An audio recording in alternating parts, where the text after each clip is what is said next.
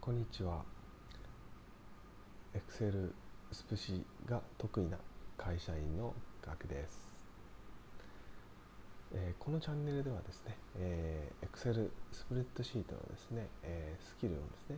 えー積極的にシェアしております、はい、で今回のテーマはですね、えー超初心者向け SQL のセレクト文の基本を簡単に解説抽出編です。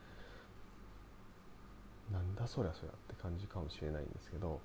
えーちょっと Excel スプシからはですね、え離れてですね SQL の勉強をしております。というもというのもですね、えーちょっと統計学を勉強しておりまして、まあ、データアナリストとかデータサイエンティストを、え目指しております。まそのためにですね勉強を始めておりまして、えー、ちょっと基本から勉強しているところなんですけども、えー SQL についてですね、えー勉強したところをですねシェアしていきたいと思い、えー収録しております、えーまず SQL のですね基本、えーセレクト文っていうのをですね、えー勉強しておりますので、えーそこをですね、えーシェアしていきます、はい。えー詳しくはですね、えーノートのですねリンクを貼っておりますので、えそちらの方をご確認いただければと思います。もちろん無料でございます。はいでは早速いきましょう。えーまずですね、セレクト文とは何でしょうか？えーセレクト文とはですね、データベースからデータを取得する命令です。このセレクト文を使用することで、データベースからデータを簡単に取得することができます。えー今回はですねテーブルの例、まあ、表のことをテーブルと SQL では言うんですけれども、えーテーブルの例はですね、えー ID があり、えー商品名、まあえー今回はねフルーツとですね、えー野菜の商品名が並んでます。で、えーその商品のカテゴリー名、まあ、フルーツだったり野菜だったりあと魚も入ってますね。魚だったりね。あとは価格それぞれの価格この4つの項目がですね、えーあるテーブルになります。まあ、えーリスト、アイテムリストっていうですね、テーブル名になってます。でこのテーブルのデータをもとに、えー進めております。で、は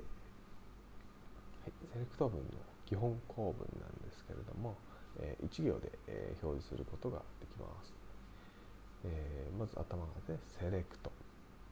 その次に取得する要素。from、えー元テーブル、まあ、テーブルの名前ですね。この1行だけですね。基本これが基本になります。これでどのテーブルからどの情報が欲しいか。を指定するだけで表示することができます。もちろんですね、えーまあ、取得する要素っていうのは全項目をアスタリスクで取得したりですね、えー指定する要素。例えば商品名だったらプロダクト。っていうのを指定したりですね。カンマ区切りですね。プロダクトカンマプライスとか商品名と、えー価格を表示すると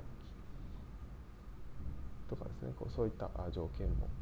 つけることができます。さらにですね詳しい条件をつけるためには where っていうですね、文章を先ほどのですね、えセレクト文の後ろにつけることによって例えばですね価格が120円以上の商品だけを抽出するっていうことができます。120 where 120小なり、えーイコールプライスとかですね。そういった形にすると、えー価格が120円以上のもの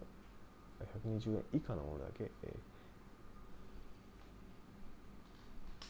抽出することができるようになります。あとはですね、えーソート機能というふうに言いまして、えー出力する順番結果を表示するですね順番をですね、えー標準にしたり高順にしたりすることができます、まあ、標準というのは小さい順からですね表示する。高順というのは大きい順から表示する。例えば商品価格の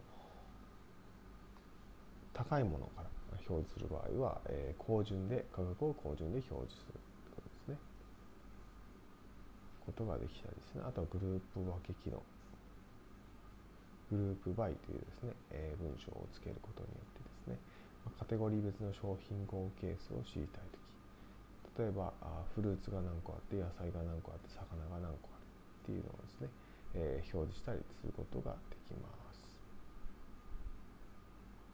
はい、まあそうですね、詳しくはですね、えー、ちょっと無料のノートの方をちょっとご覧いただければと思います。まあ、えー、詳しく知りたくない方はですね、えこの音声だけでうーんっていうふうにですね思っていただければ幸いです。で、えー、まあ SQL はですね、プログラミング言語ではなくてですね、まあ、データベース言語と言われておりますので、えー、全然難しくないです。本当にですね、えー、まあ、抽出したりですね、今回は抽出編だったんですけども、次回はですね、えー、データの操作編、えー、まあ、データの追加、変更、削除っていうのをですね、解説していきますので、まあ、興味がある方はぜひ聞いてみてください。とですね、まあ、こんな風なことをやってほしいなとかこれ間違ってるんじゃないかとか、まあ、思うことがありましたらですね是非ですねコメントいただけるとありがたいです、まあ、必ず返信いたしますのではいありがたいです、えー、今回は以上になります。ちょっとですね途中雷の音が入ってたかもしれませんがちょっとご了承ください。ちょっと今あ雨が降ってですね雷が鳴っている状況で収録しておりますので、えー、申し訳ございません、はい。えー、それではまた明日お会いしましょう。ではでは。